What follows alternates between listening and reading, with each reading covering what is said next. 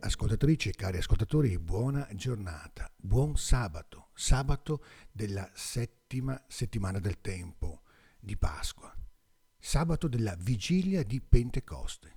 E oggi ci congediamo dalla lettura annuale degli Atti degli Apostoli.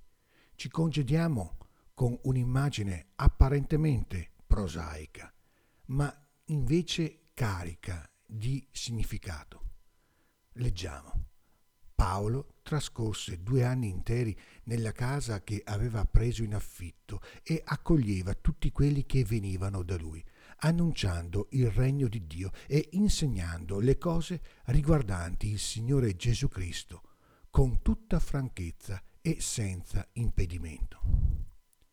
In questa vita siamo veramente tutti in affitto e sta a noi, al nostro impegno quotidiano, di trasformare il piccolo spazio della nostra esistenza in un luogo di accoglienza, in cui la testimonianza del discepolo possa fluire con tutta franchezza e senza impedimento.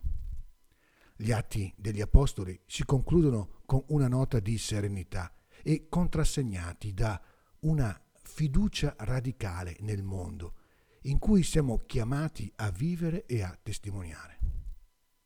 Sappiamo tutti che ben presto per Paolo sarebbe stata la spada a recidere la sua testa, come per Pietro la tradizione attesta la crocifissione.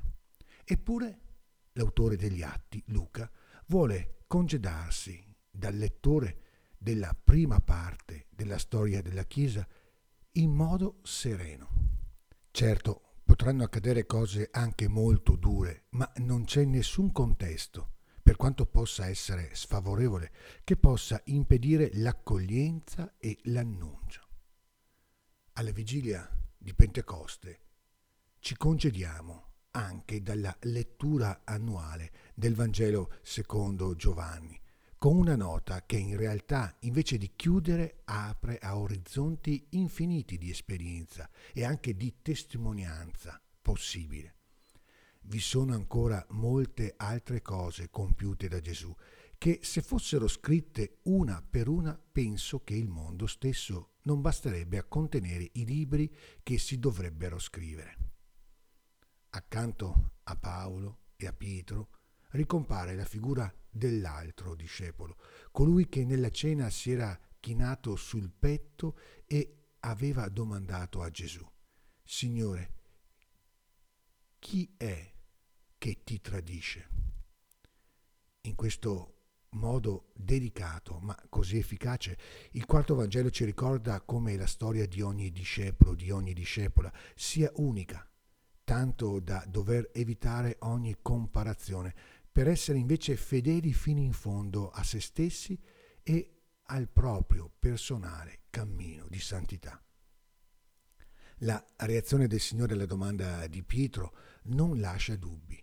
Se voglio che egli rimanga finché io venga, a te che importa? Tu invece seguimi. In questa vita, dicevo, siamo in affitto non solo per ciò che concerne l'esistenza, ma pure per quanto riguarda la nostra vita di discepoli, del cui percorso non siamo padroni, ma semplicemente umili e amorosi servitori. I primi passi della Chiesa dopo la risurrezione del Signore Gesù e la possibilità di ascoltare le parole del Maestro, in particolare quelle pronunciate nel cenacolo, possono e devono fare di noi dei testimoni sereni e affidabili di quel dono ricevuto, che esige la fedeltà e la passione di una sequela che si rinnova ogni mattina, si rinnova come l'amore, si rinnova come la vita.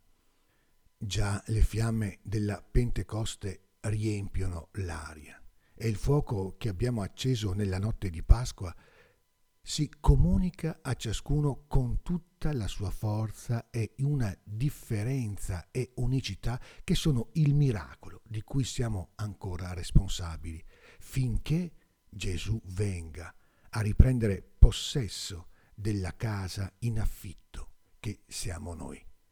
Buona giornata e ogni bene nel Signore.